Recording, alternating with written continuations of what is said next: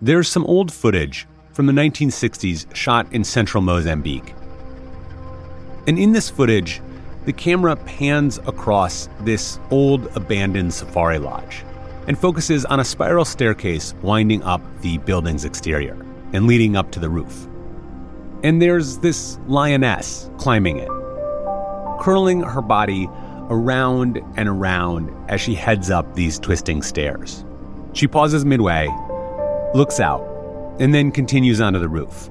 A moment later, another lion follows her up, and then another, and by the end, there are just a bunch of lions sprawled out on the roof, taking a nap in the sun. This is the Lion House.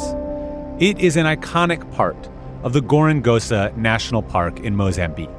You can spot lions stretching out on the roof or sometimes just hanging out inside of the lodge, gazing out a window at you. It is really, really striking.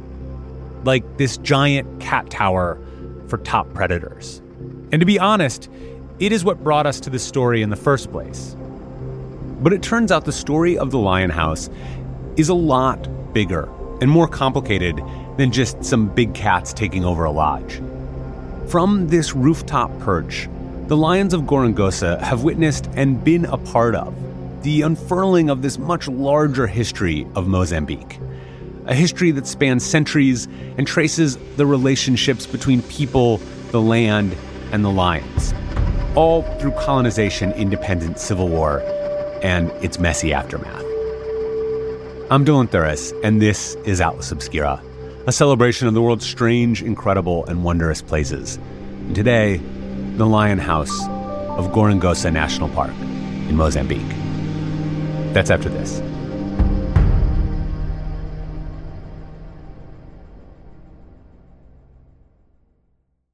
If you're looking for a place where the wide open skies and the towering mountains inspire you to find an untapped part of yourself, you might want to take a trip to Wyoming. It's a place where bold, curious spirits forge their own way on all types of adventures. There is no shortage of iconic, expansive landscapes out there.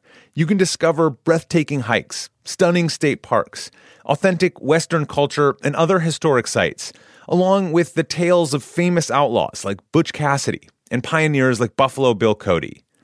The truth lies west. Discover yours at travel wyoming dot com.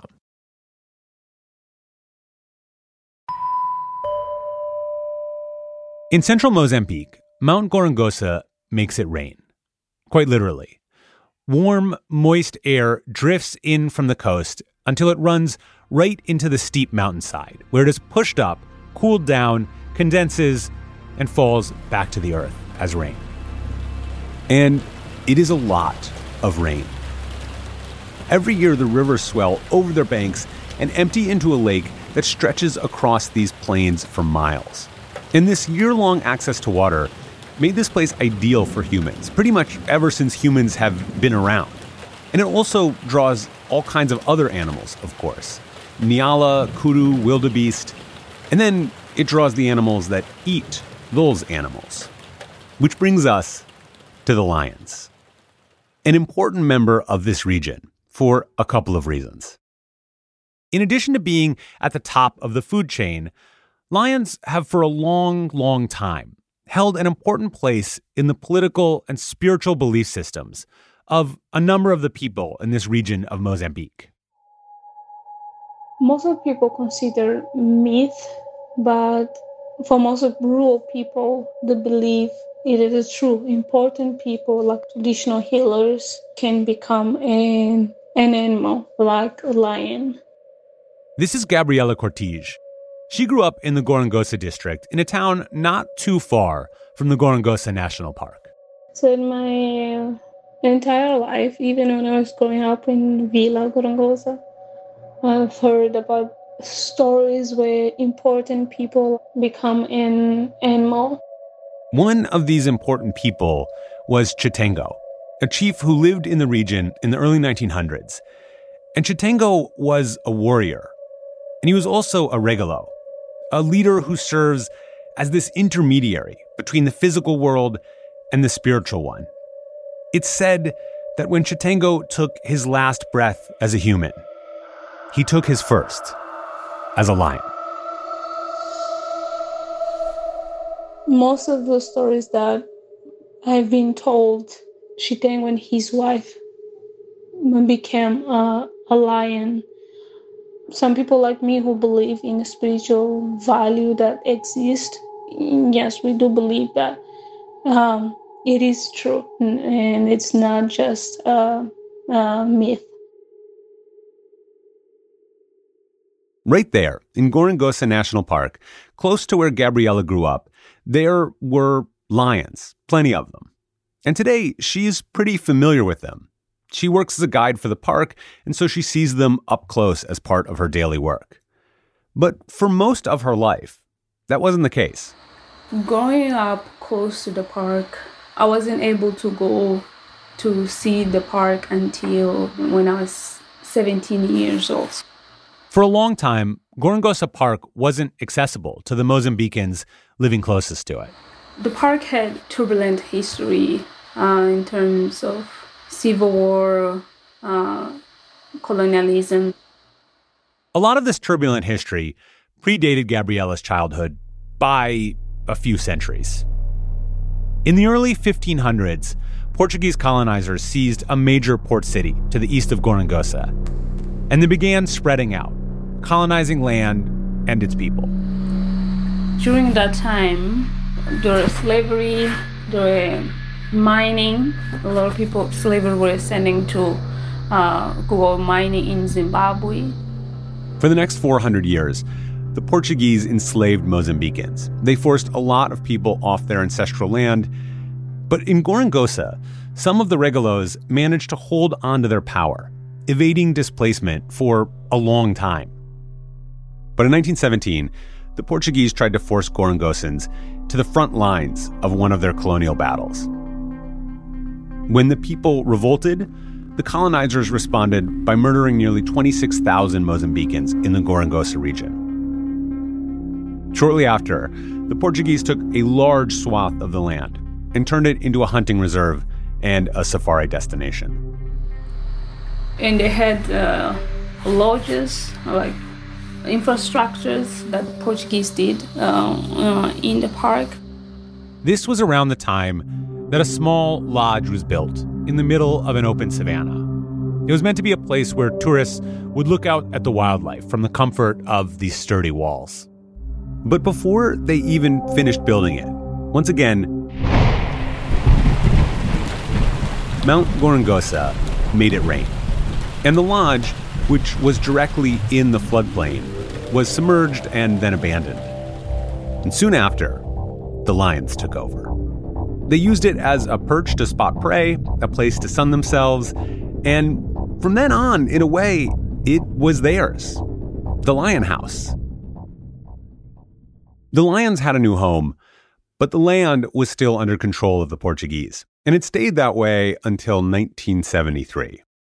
One summer day that year, tourists were chowing down at the main camp, and suddenly the sound of gunfire rang out. The tourists dropped their silverware and fled as soldiers surrounded the park. These were the fighters from Mozambique's Liberation Front, known as Frelimo. The struggle for Mozambican independence had been going on for about a decade at this point, and most of the fighting was happening in the northern part of the country. But here in Gorongosa National Park, this attack was symbolic. It was targeting the heart of imperial exploitation. And no surprise, afterwards, the tourists stopped coming. Two years later, in nineteen seventy-five, after steady resistance from Frelimo, the Portuguese ceded control after nearly five hundred years. Mozambique was finally free. Maybe because there were no hunters there to shoot them, or throngs of tourists interrupting their natural behavior. It's not clear exactly the reason. But after independence, the lion population in Gorongosa swelled to its highest documented number, close to five hundred. Imagine the lion house at full capacity, dozens of cats laid across the roof, climbing the spiral staircase, roaming around below it. Frelimo, the liberation movement, became the governing body of this newly independent Mozambique. It was an independent black socialist government, which made the neighboring white minority regimes controlling Zimbabwe and apartheid South Africa pretty nervous. So they secretly funded and trained a militia group called RENAMO to take down this independent government. It was a militia that got funding from right-wing groups in the U S as well. So just two years after liberation from Portugal, war broke out again. And in nineteen seventy-seven, uh, the Civil War started for almost sixteen years. So people were left with nothing. sixteen years of war and over a million people dead. The politics of this time were complex. The militia that had been funded by the neighboring states actually gained popularity among a lot of the Regalos who had held onto power during colonial rule. They found themselves struggling under this one-party state of Frelimo, and they were losing the things that they had fought to keep, like the ability to practice their spirituality or keep ownership of their ancestral land. So they aligned with RENAMO, and RENAMO established their military base right on Mount Gorongosa.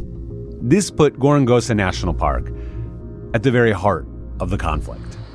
Most of the wars took place in the park. Uh, the park was, during the Civil War years, was uh, very damaged. We even have um, uh, war marks in, in the park, so yeah, like uh, bullets. There were animal casualties as well. The soldiers and some of the people around the park turned to wildlife to survive. They hunted whatever they could eat and trapped whatever could be sold. A lot of animals were killed, uh, like hippopotamus, elephants, uh, wild dogs. Most of the um, animals were killed for food and for ivory. Rhinos and elephants were killed for their horns and tusks, which could be exchanged for weapons. Other animals, like lions, were just caught in the crossfire, falling prey to traps and landmines. Few animals were left after the, the, the Civil War. Civil War left with no rhino, no leopard, no wild dogs, few elephants, few lions. The Lion House found itself abandoned again. An aerial survey of the park showed that there might be just six lions remaining in the entire region. The Civil War officially ended in nineteen ninety-two, but the fighting between RENAMO and Frelimo kept on flaring up, on and off, for the next few years. When it doesn't affect important people, it's not important. But it continued right in my my neighborhood for almost almost six six years. The hunting didn't end either. People living in the park still didn't have very many options, so they continued using the resources they had at hand. We have to fish, poaching. We have to practice agriculture inside of the, the park and things like that. By the early two thousands, there was finally a break in the fighting. And it was around then that the government of Mozambique partnered with a U S nonprofit to bring biodiversity back into the park. The park was still littered with landmines. Gabriela says the goal was to take this land that had been the center of so much conflict and turn it into a site of national strength. And to do that, it would mean bringing in surrounding communities, the people who had for a long time protected and lived with these animals. They started including people in conservation. We're growing coffee. We also provide health care, providing girls education that keeps teen girls in school and out of uh, child marriage. The park also started visiting local schools. When I was twelve years old, the Gorongosa Park team went to my primary school and showed uh, a movie about the park. And there were two women there, and they were from my community. They were taking care of lions. So it was very inspiring to see that, oh, I know these two girls, they they are my neighbors. So basically uh, brought me and other girls a sense of, oh, I can be able to do whatever I want, like take care of animals, uh, be a guide, things like that. And that is exactly what Gabriela did. She went on to intern with the national park. And then... after a year, I became a uh, first female safari guide of the park. Gabriela says that today, ninety-eight percent of her colleagues are local to Gorongosa, including a number of ex-combatants. So we are including them in our project because nobody wants war anymore. So when you talk with them, say, we are, we are tired. We just need work and money to give our families and, and stuff. It's nice to see that the park is coming back, and nice to see that people as well are from community are working to to keep the animals to live together, which is not easy sometimes. Not everyone sees the restoration project in such a positive light. To some, the involvement of a U S N G O felt like a kind of echo of colonialism. Another case of white people coming in and deciding what to do with land that was never theirs to begin with. And remember, a lot of the people living on Mount Gorongosa aligned with RENAMO, so the residents were worried that with a Frelimo government, they would be forced off their land. sixteen years of of civil war, and then plus six years of uh, conflict on Mount Gorongosa. So people were uh, scared, were, were mad. In two thousand ten, the park ended up absorbing the upper region of the mountain, saying they wanted to protect the trees there. We talked to an anthropologist who spent time living on Mount Gorongosa, and she said the residents didn't feel that they had a say in their land being ceded to the park, and some started cutting down trees in protest, even trees that were once considered spiritually important. Around the same time, conflict flared up in the region again. But Gabriela remains optimistic. She says she sees signs of change. My my opinion in that is they're changing because they can see uh, the change, and they want to be peaceful. They want to give their kids, their family a better life. It is a complicated moment for the park and the people of Gorongosa. There are two hundred thousand people living in the area around the park. And there are a lot of different feelings about how it should be managed, who should be managing it. But for the wildlife, it's a little more clear-cut. That restoration has helped them return to the region. As a guide, Gabriela started seeing wildlife that for a long time had completely disappeared. The hippos had returned to the mud. Now we have more than Uh, three hundred hippos. The elephants came back too. seven hundred to eight hundred uh, elephants. And the very first lion was documented back at the lion house. And there are other signs that the surrounding communities bringing this biodiversity back are benefiting from their work in big ways. When a cyclone hit Mozambique in twenty nineteen, it was estimated that the vegetation of the park soaked up a huge amount of water that would have otherwise rushed into the surrounding towns. In twenty nineteen, a new peace accord was signed right there in the park between the two oppositional parties, RENAMO and Frelimo. Since then, Gabriela says things have finally started to calm down. Of course, there are scars that won't heal for, for forever, but we, if we learn to live with our scars, or that won't affect us um, badly. Yeah. I have class at ten thirty. Today, Gabriela is taking classes in the U S. She's in her sophomore year of college at Boise State and was speaking with us on a school day. She's on campus now, but she sees her future back in Mozambique. I really want to go back to my country and work for the park, uh, to see my community, Gorongosa Park and community thrive together. She's excited to go back, no doubt taking people to the lion house to stare wide-eyed at those handsome lions sunning themselves up on the roof.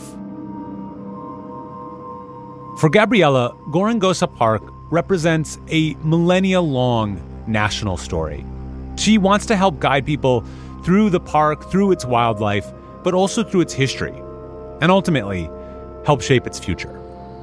Um, yeah, of course, I'm not changing the whole world, but if I go to my community, I'll probably uh, change one person's life.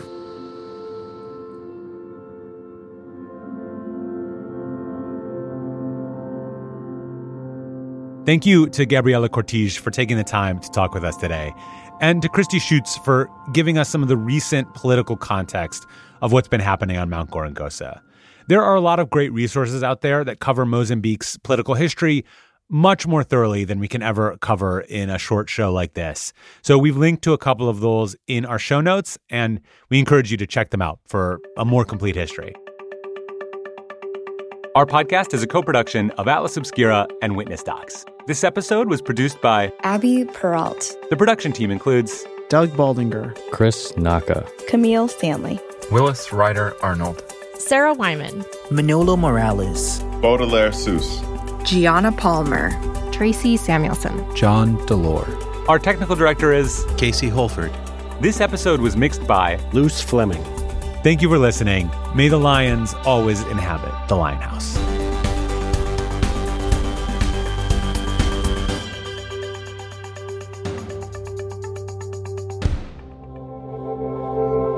Witness Docs from Stitcher.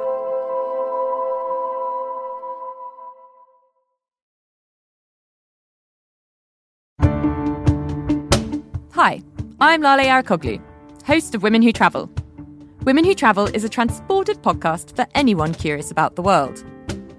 We talk to adventurers and athletes.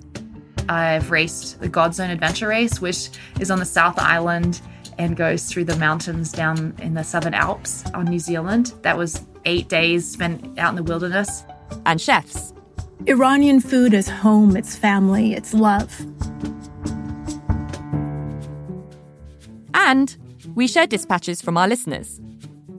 Ireland is full of these, I will call them ghosts of the past. From stampeding elephants to training sled dogs. We hear it all. The dogs will curl right up with you, and it can be kind of cozy waiting things out. New episodes of Women Who Travel publish every Thursday. Join us wherever you listen.